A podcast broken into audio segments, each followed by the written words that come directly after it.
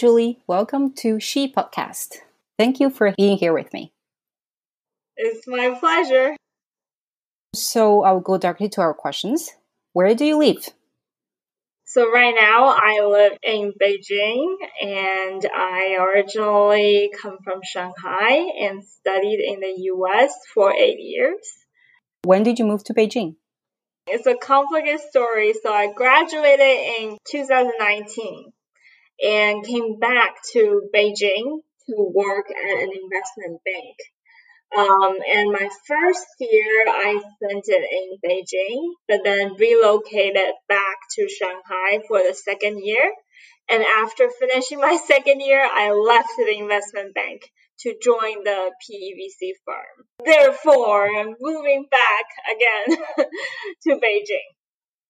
How is a typical day like for you? So right now I work at an investment organization, so kind of like a PEVC firm. So in the morning I go to work and I typically get off work around six. And during my day, I usually write reports on the current macroeconomic stuff happening in China, the policies, um, and trying to explain to our uh, limited partners, our LPs, what we are doing in China, what kind of industries are we investing in. Specifically, I'm focusing on carbon neutrality and climate change related investment in China on the weekends I cook. I go to the museum. Uh, sometimes go have brunch with my friends and record my podcast. Yeah. What would be the one word to describe your current life? Right now, I would say my life is fairly disciplined. Yeah, I will use that word.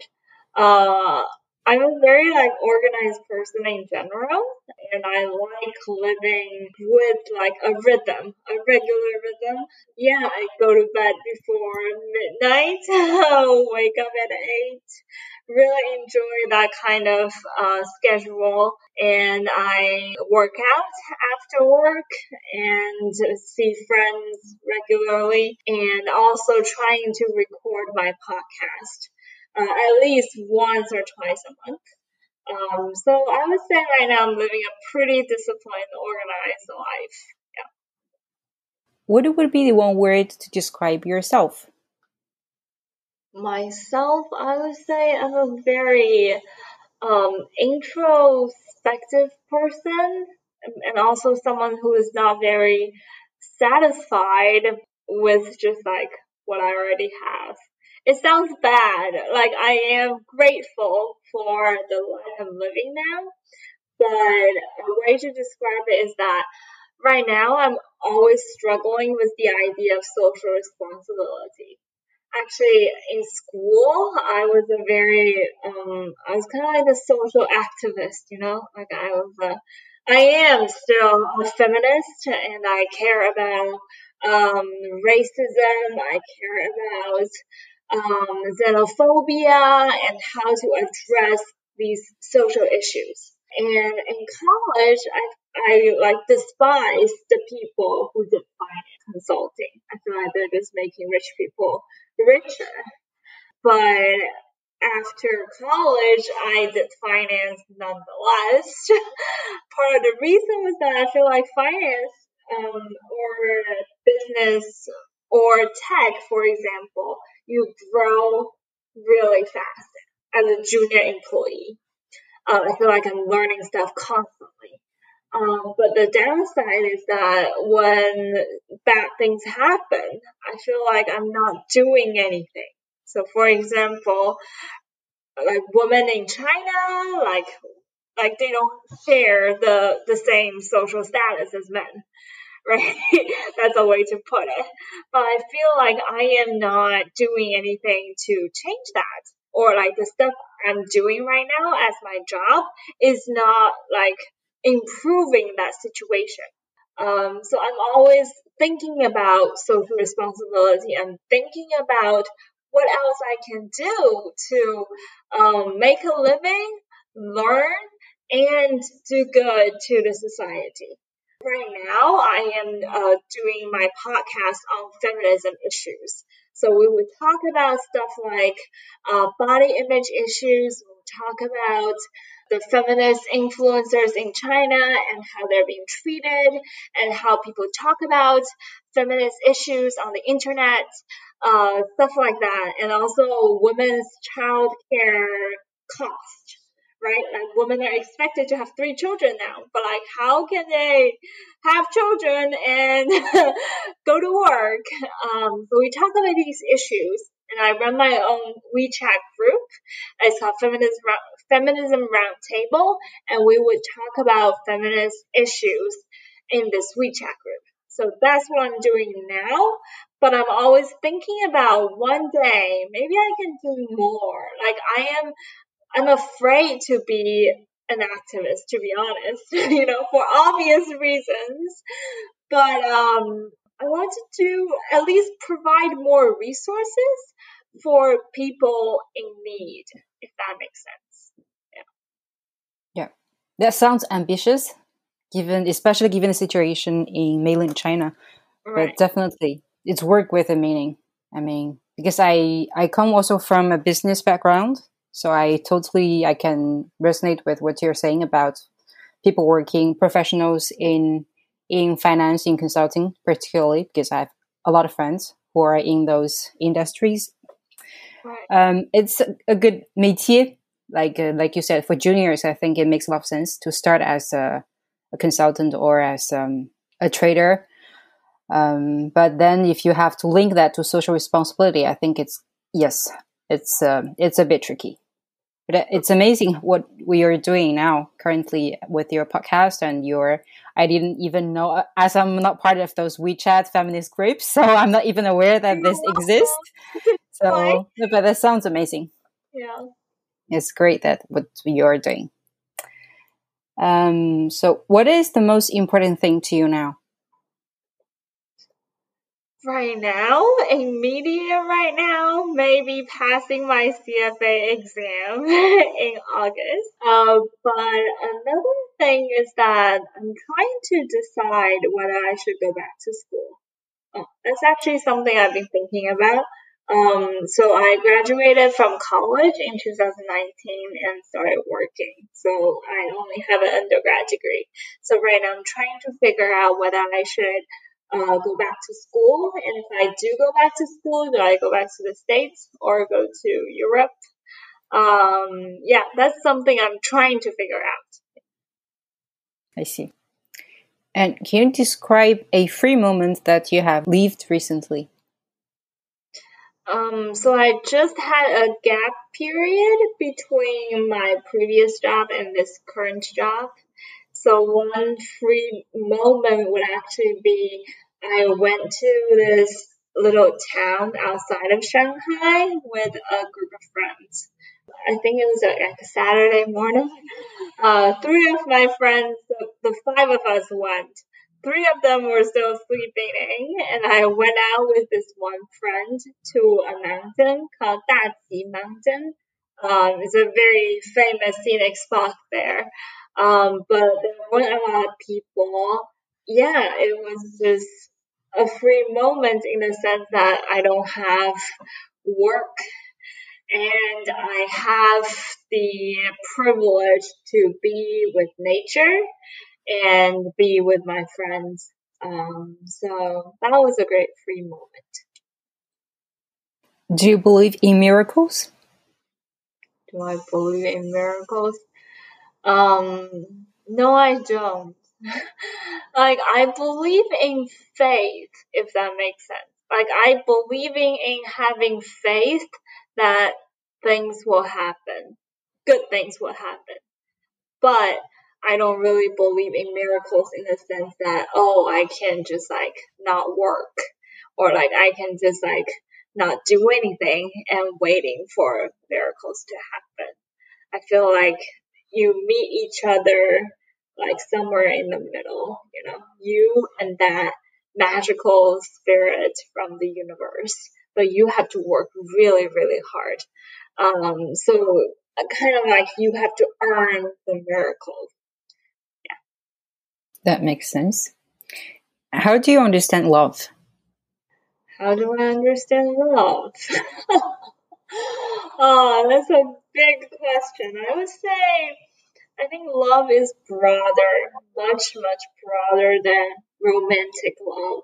Like, I feel like in society, we over romanticize romantic heterosexual love.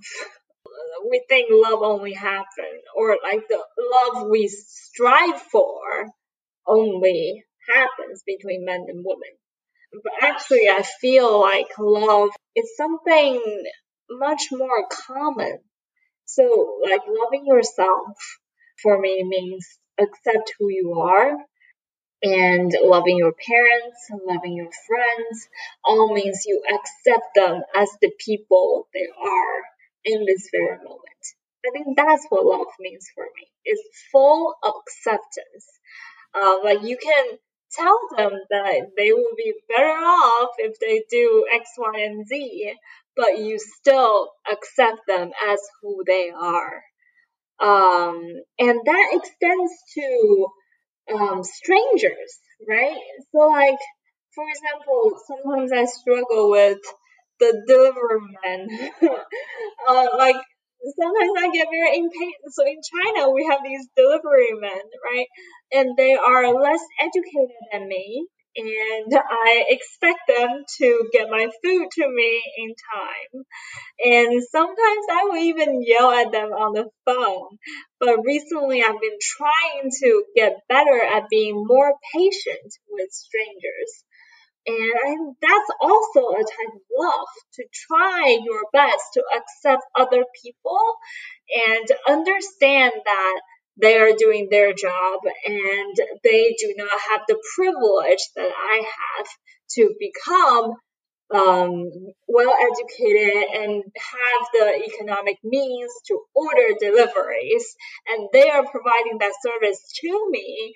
So yeah i think love at the end of the day is understanding is acceptance is trying to um, coexist with other people happily. Um, that's my definition yeah what is your most unforgettable travel experience? Um, probably when I went to Petra in Jordan. So Petra is one of the seven miracles in the world. Um, so that summer I was studying, no, I was actually volunteering at an NGO in Jordan. Uh, it's called We Love Reading, and they have little kids come and they have women, usually unemployed women, uh, read stories to these kids. And I had like a long weekend or something, and I didn't know many people, or like the people I met, they already had planned that long weekend. So I just like uh, went on TripAdvisor, like how do you go to Petra, and follow the guide uh, went to Petra alone.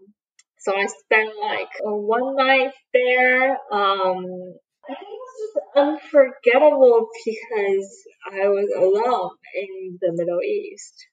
You know, like they always have this stereotype of the Middle East, like it's dangerous, you can't travel alone as a woman. You know, I spend time with myself. I look at the the world's miracle yeah, I traveled in a very safe manner and enjoyed myself. Um, and I feel like, yeah, I can do this in Jordan, just like I can do this in the States. That really changed, or at least like it's an example I would tell my friends, you know, if you you're cautious and definitely you can't be careless, you know. But if you um, are cautious enough and you can do it. Yeah. What are you most curious about? Mm, I'm curious about being trained as a cook or like a chef, if that makes sense. Like, I really, really like cooking, and honestly, um, my dream is to maybe not go to the cordon bleu because I don't really like French cooking that much, but I actually really want to go to a place that like that. But maybe to study Japanese cooking, maybe uh, study um, I don't know Spanish cooking. Yeah, so I'm very curious about learning to cook professionally. Yeah. What makes you afraid? Not being able to, or like not knowing that this is the last time I will see someone or anyone. Like, for example, I left the States um, in 2019. Uh, I have like maybe three best friends in the States. But at the moment, I was planning to go back there for school one year after. Um, but then COVID happened and I got a job, so I um, didn't go to grad school and I didn't go back to the States. Now I don't know when would be the next time I would see them. Uh, if I don't have a clear plan to go back to school in the States specifically. Yeah, and especially when COVID happened, people seem just so separated all of a sudden. You know, especially like maybe people outside of China they're traveling. I don't really know, but it's impossible for me to go on vacation outside of China. So I don't really have the means to see them in the foreseeable future. So that's something I'm afraid. Like when you say goodbye to someone, you don't really know, or like you assume you will see them really soon, but no, maybe not, or like maybe that's the last time you see this person. So I think that's a very scary feeling that that I'm afraid of, uh, especially after the pandemic. Do you have an absolute idol? No. So it's not a concept that talks to you. No. I think maybe if there is an absolute idol, that would be myself. Um, like I don't believe in believing in another person that's not yourself. Absolutely. Whatever this person. I think sometimes people in China or in Asia, right, people like to admire these star idols, whatever. But most of the time, they're really just like kind of um, projecting their own feelings on these idols, right? Are you really looking up to these idols or are you just looking for stuff that you want? It's just a projection of your own wants and desires a lot of people. I appreciate their qualities, but at the end of the day, I want to have these qualities. So kind of like I want to be my favorite person. What is freedom to you? Freedom. So I went to the States, but I don't really believe in the whole democracy freedom thing. I think that's very imperialistic what they're doing in the States for me, very like concretely, I think freedom is first of all economic freedom. So you don't have the fear of not having shelter, not having enough food. Yeah, so that's one layer. And after economic layer, it's your like self actualization or doing the stuff or doing the job, the work that makes you feel like a useful person. Maybe useful to the society or useful to yourself, whatever that is. But being employed or being in a profession that makes you feel like connected to the society or just doing what you absolutely love um, I think most people can't really have the privilege to do what they're like super passionate about. um, but I feel like being connected to the society, that's also a way to feel yourself worth. So on top of that, I think there's another layer of freedom is, um, I call it like spiritual or like thought level freedom is when you feel like you can think about a lot of things that's beyond just one human life. Um, so I call that like a meta, maybe a metaphysical um, freedom. Like you have to think about stuff that's beyond your own existence. Like what is morality? What is like we talked about? What is love? Uh, what does it mean to be a woman? Or what's one's duty to their communities and the society? So having that level of thinking is also an important type of freedom. And that freedom actually involves a lot of privilege. You have to be um, educated enough, you have to have enough worldly experience, whatever you call it. So, yeah, that's three layers of freedom for me. What are you going to do after this interview? Oh, I'm going on a run. All right. That sounds very healthy. and the next question is from the previous guest. So she's asking, what inspires you the most? Hmm. Actually, seeing people doing what they love.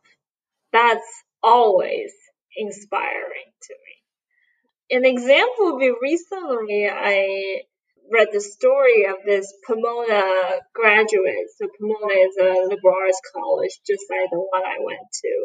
So she graduated from Pomona and went to McKinsey, and then she quit her job at McKinsey went to Africa and started an agricultural startup, basically helping local farmers um, sell produce, whatever.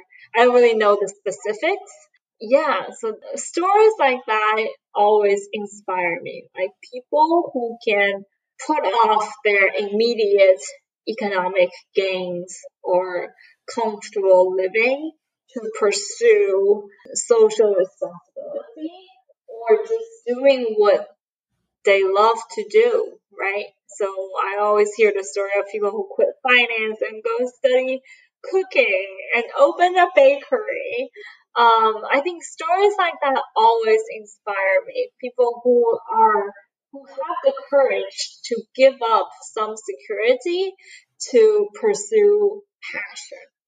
Yeah. All right. And what would be your question for the next guest? If they can travel anywhere in the world right now with no quarantine requirements, travel restrictions, where would they go and why? Okay, that's all of my questions. But since you're yourself also a podcaster in China, would you like to talk a little bit maybe about your show? Yeah, sure. So our show is called 多说两句. Uh, one of the translations I thought of is called Just Saying. Just Saying is a podcast about feminist issues in people's daily lives. So we don't really talk about feminism from like a sociology or economics perspective because I'm not an economist and I studied very little social science in college. But we talk about feminist issues from the perspective of me, someone who is not married yet and who does not have children. And my co-host is someone who is married and has a child. Yeah, so we try to talk about these daily struggles women have and not really like kind of like what you should do if you believe in feminism values. Like that's not what we're trying to do. Basically, we want to tell them like you have these choices and you are free to choose. And you have to know the pros and cons of these different choices and make an educated decision, regardless of what you do.